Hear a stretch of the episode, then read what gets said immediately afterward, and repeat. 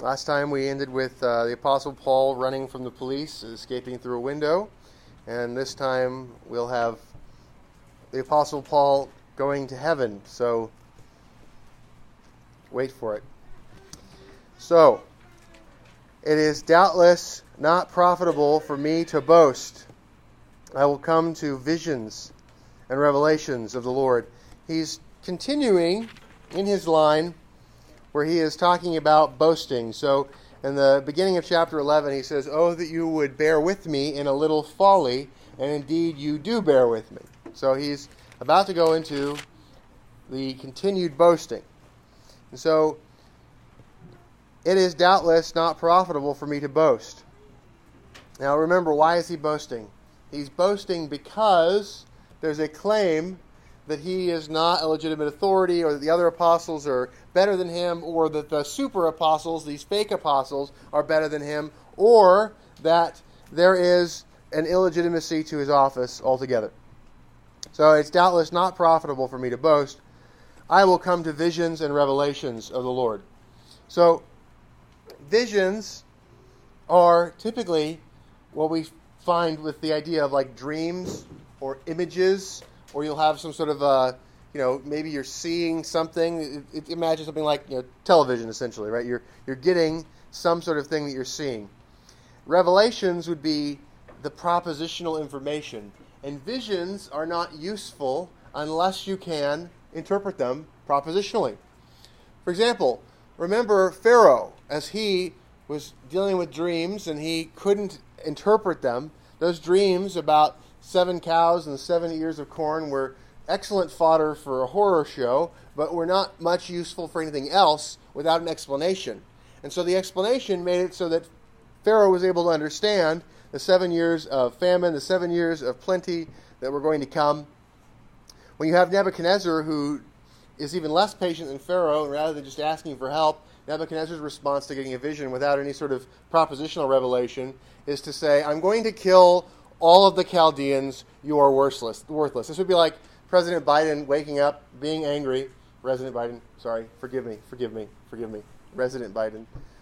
Waking up and he feels bad, angry about something. And what he does is he says, round up all the university professors and also all the tarot card readers, and we're going to kill them all. Which, well,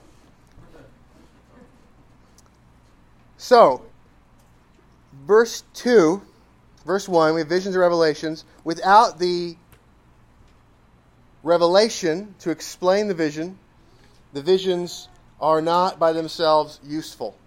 Why is that? Because you can interpret images in many, many, many possible ways. And when you have Visions, you can impose meaning on them. Images are associative. You, you are reminded of things, you think about things, you attach things to them. And so, this associative thought makes it so that you can impose whatever meaning you want. This is the same reason why images are not the books of the unlearned. This is why images are teachers of lies in terms of idolatry. And so, visions without propositional revelation will be interpreted differently by different people. So Paul receives visions and revelations of the Lord, from the Lord.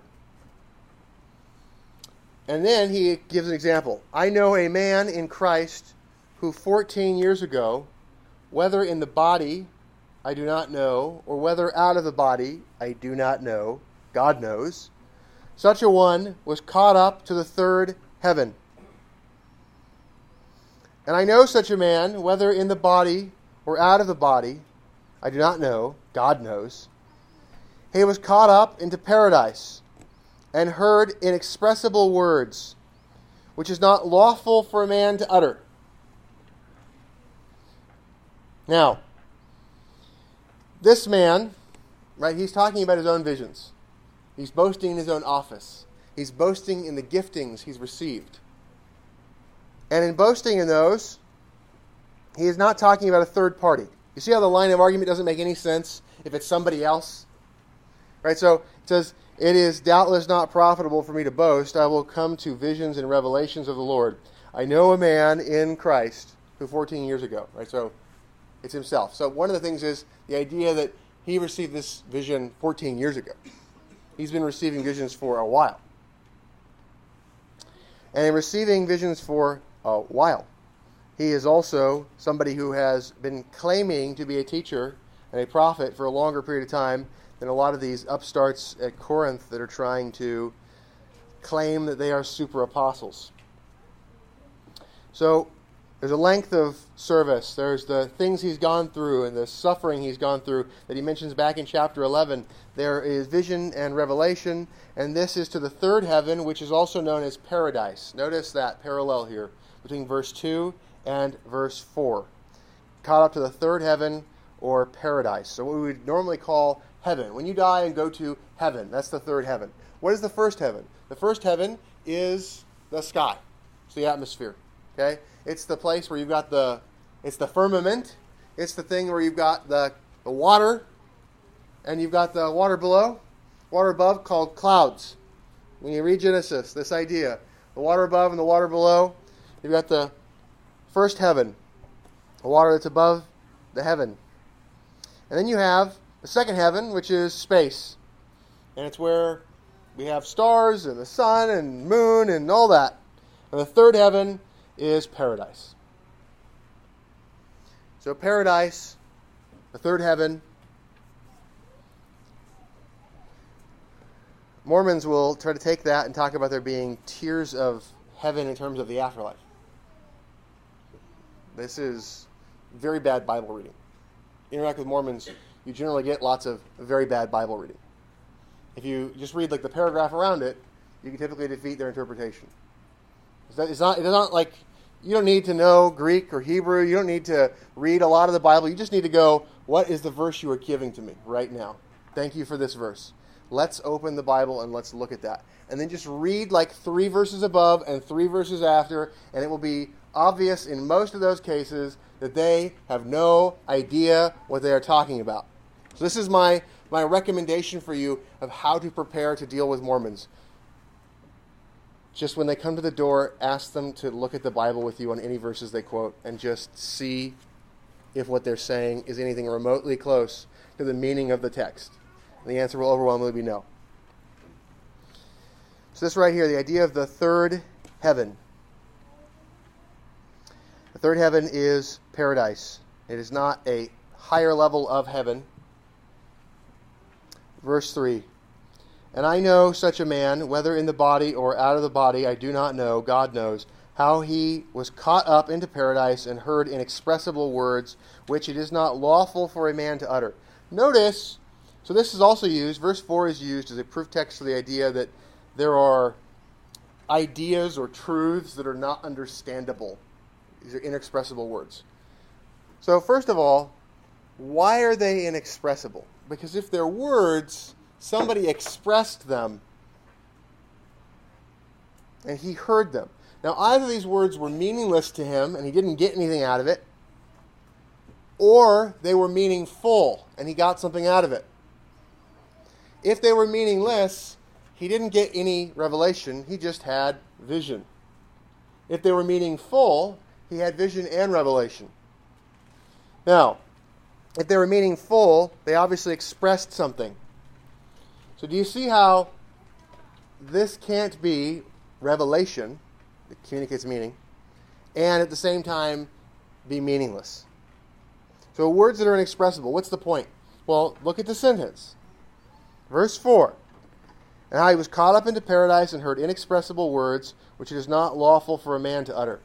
Why are they not to be expressed? Because God has said, don't tell anybody this. It's not lawful to utter it. It would be sin for him to communicate the information. And so he is not supposed to tell the information. So he's saying, I have received information and I have received revelation that is not only this public teaching, but there is also there's additional stuff that it is not lawful for a man to utter. In other words, it's not lawful for him to explain everything. Of such a one I will boast. And he's boasting about himself. Yet of myself I will not boast. How does that work? Because what he's doing is he's referring to himself in the third person. And what he's trying to do is to show the silliness of this boasting about his revelations and visions. And he's saying, okay, we're continuing this silly boasting. Okay, I know a guy who's got this. That guy. I'm not going to boast about myself, like in name, but that guy received this. Well, how does that relate to the subject at all? Unless he's continuing to give a defense of his own office.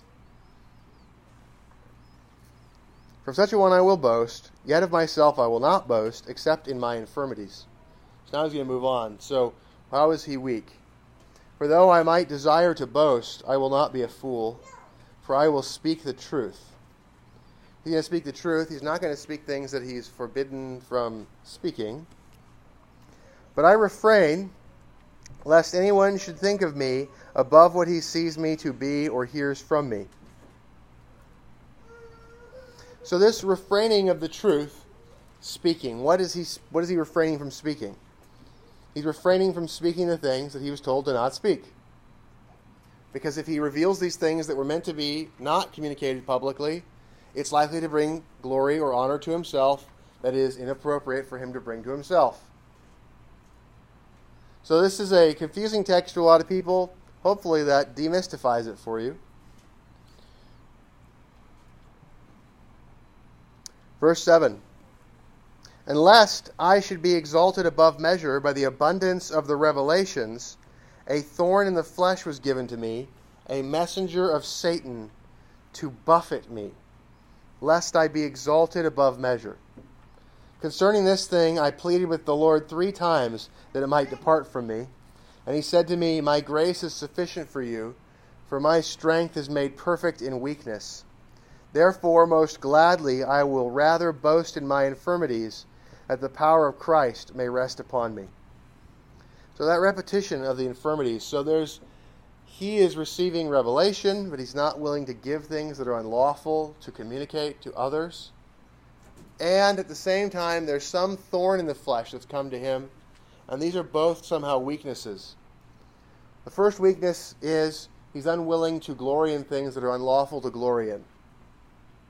The second weakness is there's some messenger who's a thorn in his flesh.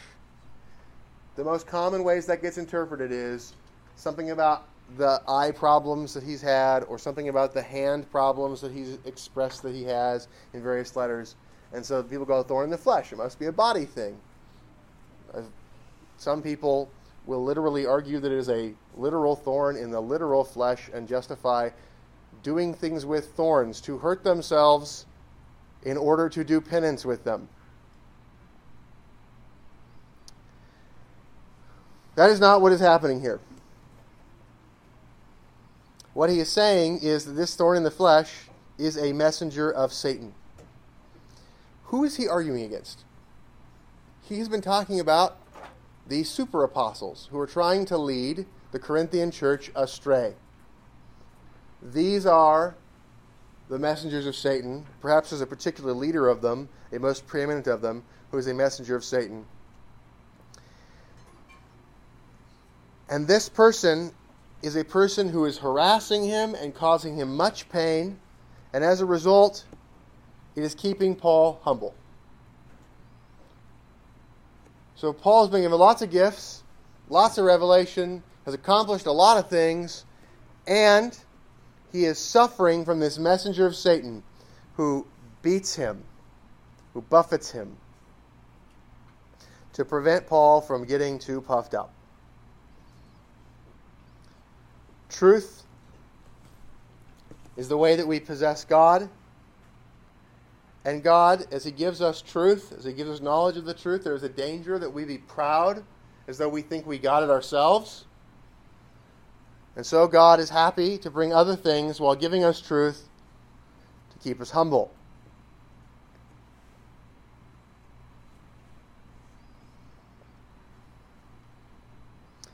Verse 8 Concerning this thing, I pleaded with the Lord three times that it might depart from me. And he said to me, My grace is sufficient for you, for my strength is made perfect in weakness. So, in other words, Paul prayed for this messenger of Satan to be taken out of the way, and the church and providence did not take him out of the way.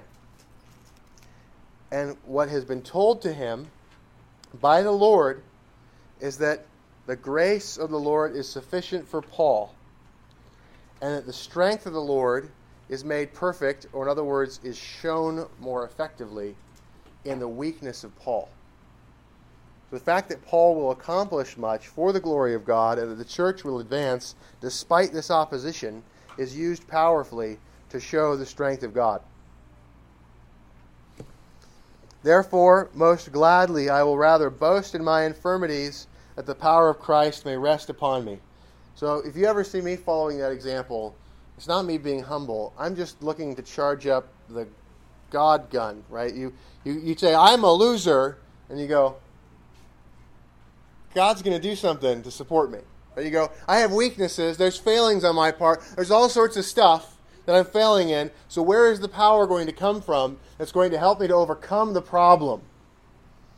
The Lord, right? So, you boast in your infirmities, acknowledge plainly your own sins and weaknesses and incompetencies, and you can rely upon God to come in, and He is going to bring His power to bear because our incompetencies, our failings, our weaknesses are the places where he is able to most powerfully show they didn't do it.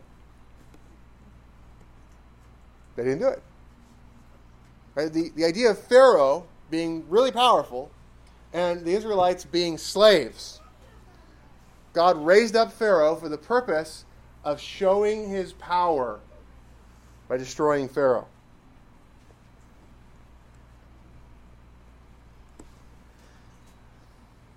Therefore, most gladly, I will rather boast in my infirmities, that the power of Christ may rest upon me. Therefore, I take pleasure in infirmities. Right? This is, we have weaknesses, we're displeased in it, and we can take pleasure knowing God will use this for my good. God will use this to show his strength.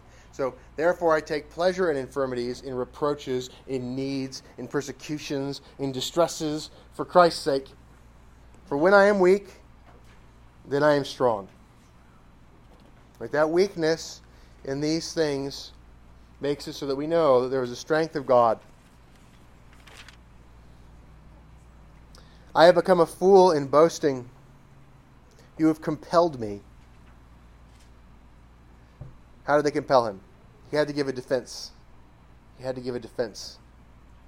And having to give a defense, he was pushed to explain things and say things about himself that he would not have wanted to have said. I have become a fool in boasting. You have compelled me. For I ought to have been commended for you. For in nothing was I behind the most eminent apostles, again, the super apostles. Though I am nothing. Right? If he's nothing and he's not inferior to them in anything, what does that make them?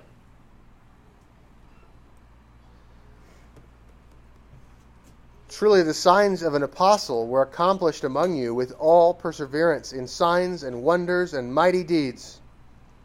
Right, so we're talking about miracles that draw attention to the message and to the messenger, to the office of apostle, and there's also good works. There's revelation, there's supernatural work, and there are good works. For what is it in which you were inferior to other churches? except that I myself was not burdensome to you. Forgive me this wrong. Apostle Paul's sarcasm. In other words, he's saying, in my works, in my preaching, and in my miraculous signs, you were not inferior to what other churches received. So, what's the deal? Why are you treating me worse than the super apostles? And why are you treating me worse than other churches treat me? Because I didn't treat you in a way that was inferior to anybody else except for the fact that I didn't take your money. And then he says, Forgive me this wrong. Now, for the third time, I am ready to come to you. and I will not be burdensome to you. Again, he's reiterating, I'm going to come to you again, and this time I don't want to take anything from you. I don't want any of your stuff. I want your stuff. For I do not seek yours, but you. I don't seek what you own. I want you. What is he saying? I want to win you to the truth. I want to win you to holiness. I want to win you to righteousness. I want you to be given to Christ as a chaste bride. That's what he wants.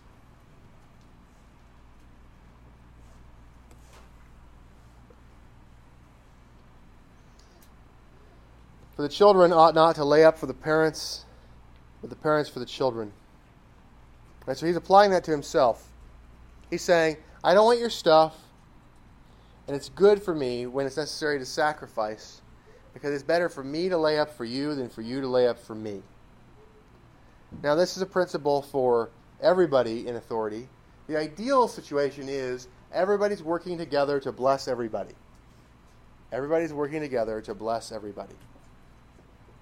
And at the same time, when there's insufficient resources for something, the person in authority should sacrifice to bear with the weak and to care for the weak and to carry their burdens.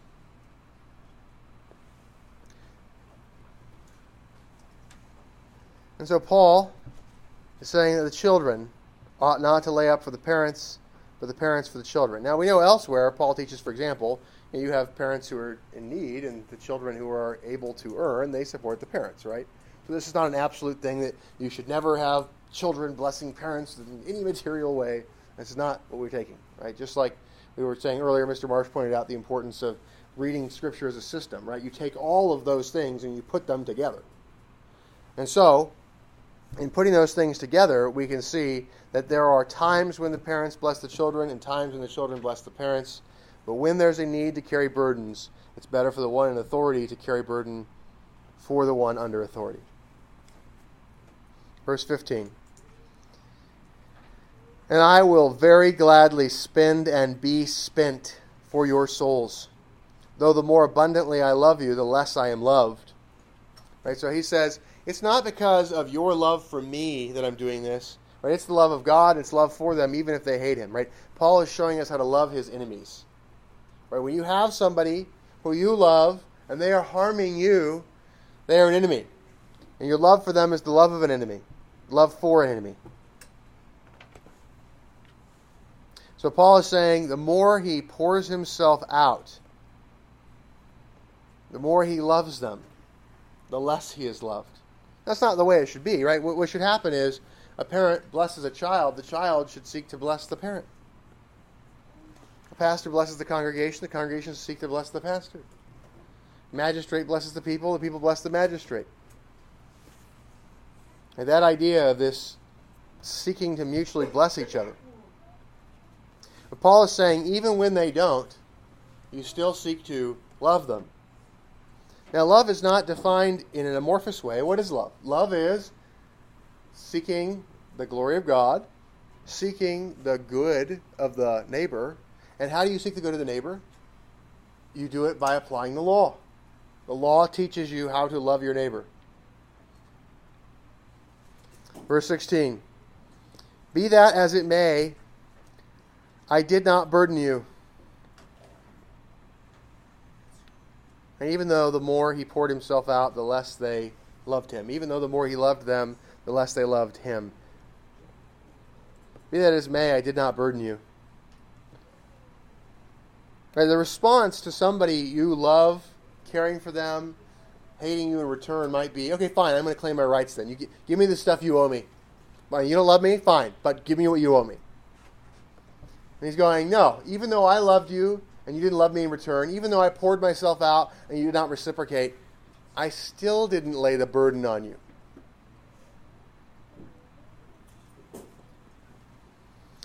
Now remember, first, Second Corinthians is divided into two parts, right?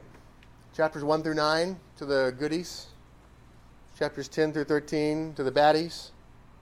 And so he's talking to these people here, and his love toward them is heaping up something on them. It's heaping up coals, unless they repent. Be that as it may, I did not burden you. Nevertheless, being crafty, I caught you by cunning. Did I take advantage of you by any of those whom I sent to you? I urged Titus and sent our brother with him. Did Titus take advantage of you? Did we not walk in the same spirit? Did we not walk in the same steps? In other words, Paul didn't play the cunning game of good cop, bad cop. Paul didn't say, Oh, it's my corrupt ministers and supporters that bilked you, and I will throw them off now, and I will take things, I will not take things from you now. But I don't know what happened to that stuff. Right? This, this, is, a, this is a common thing the idea of a cat's paw. How do you use somebody else to do the dirty work for you so that you don't get the blame? How do you have plausible deniability so that you can take stuff and not be the one who's held accountable? Paul is saying, I didn't do that. Who did I send you? I sent you Titus. Titus, A player. Titus. How did Titus do? He was awesome. You know it. He was awesome. We all right? Everybody agrees Titus was awesome when he was in Corinth, right? This is what he's saying. So the idea is judge this. I was good to you. The people I sent to you were good to you. You don't have anything. There's no claim of, oh, I, I took from you by crafty, cunning behavior. We walked in the same way. We walked with the same doctrine and we walked with the same rules. 19. Again, do you think that we excuse ourselves to you? We speak before God in Christ, but we do all things, beloved, for your edification. There's not a thing that we're asking to be excused for. There's a blameless behavior that the apostolic band has given for the edification of the people in Corinth. And so what he's doing is he's ratcheting up the pressure for repentance. He's defending himself, his office, his behavior, the behavior of his associates and the people he has sent. Verse 20 For I fear lest when I come, I shall not find you such as I wish, and that I shall be found by you such as you do not wish. Lest there be contentions, jealousies, outbursts of wrath, selfish ambitions, backbitings, whisperings, conceits, tumults, lest when I come again, my God will humble me among you, and I shall mourn for many who have sinned before and have not repented of the uncleanness fornication, and lewdness which they have practiced. So now, Paul is saying, we don't have anything to excuse ourselves for here. We have spoken in the sight of God, in Christ. We have behaved in the sight of God for the love of the church of Corinth. Now, there's a doctrine that is a useful thing to remember. Okay, first of all, we know that God is omnipresent and He is omniscient. He is everywhere and He sees everything, He knows everything. And so sometimes we kind of feel like God is a kind of an off and on light switch, where you kind of like, when I want to talk to God, I want Him to feel present. When I'm not talking to God, I would like Him to not feel present. This would be convenient. There's no off switch. There's no darkness. There is no hiding. So we are, whether we like it or not, we are always before the face of God. He not only sees all of our actions and hears all of our words, but he sees every intent of your heart. All of your thoughts, and all the passing ones, not just idle words, but just things you shouldn't have thought. And so we are to live focused on the reality that God is everywhere present, sees all things, has made all things for his glory. And so there's two terms I want you to walk away with thinking about. One, coram deo, before the face of God. We are to live coram deo. Deo is God. Coram, that means, by process of elimination, means face. And so we have before the face of God. That's how we are to live. And secondly, we should remember that the way to live in God's sight is to live focused on His glory.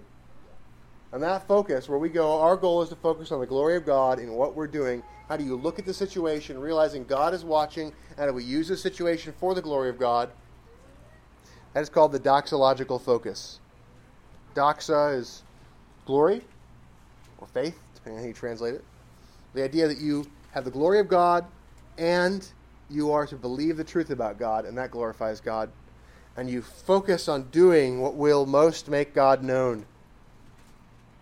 So if we live as though God is watching in order to maximize that other people would see God, that that is the frame of mind.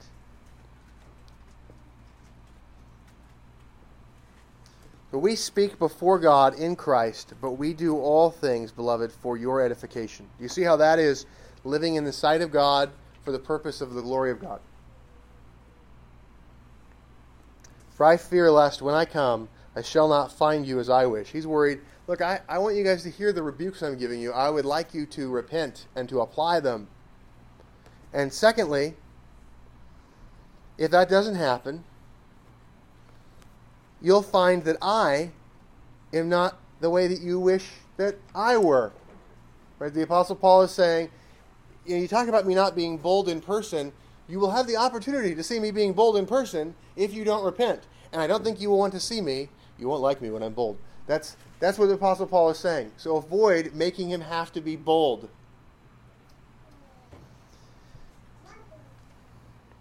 He would like to show up and find them the way he's hoping, wanting, wishing, and then would love to give them the Paul they are wishing for.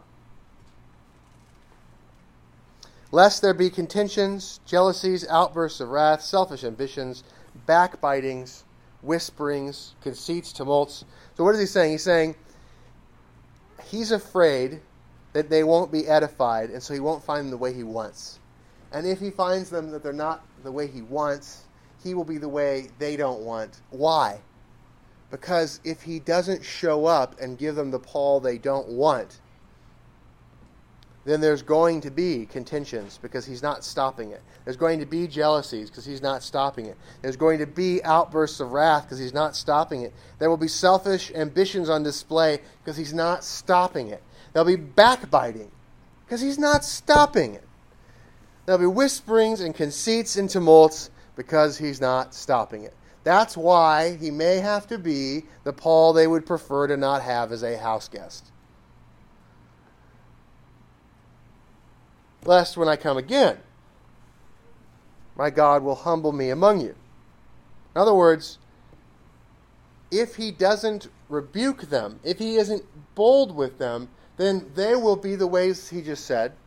And furthermore, that would mean that he has to eat humble pie because he failed to rebuke them and be bold with them the way he said. And he would have to eat humble pie because the church he planted is a total mess. Lest when I come again, my God will humble me among you, and I shall mourn for many who've sinned before and have not repented of the uncleanness. His boldness to them, if he comes and they haven't reformed, will be to avoid those things. These are this is a list of reasons to be bold and to exercise discipline and to rebuke people and to be plain and to apply the law of God in a straightforward way.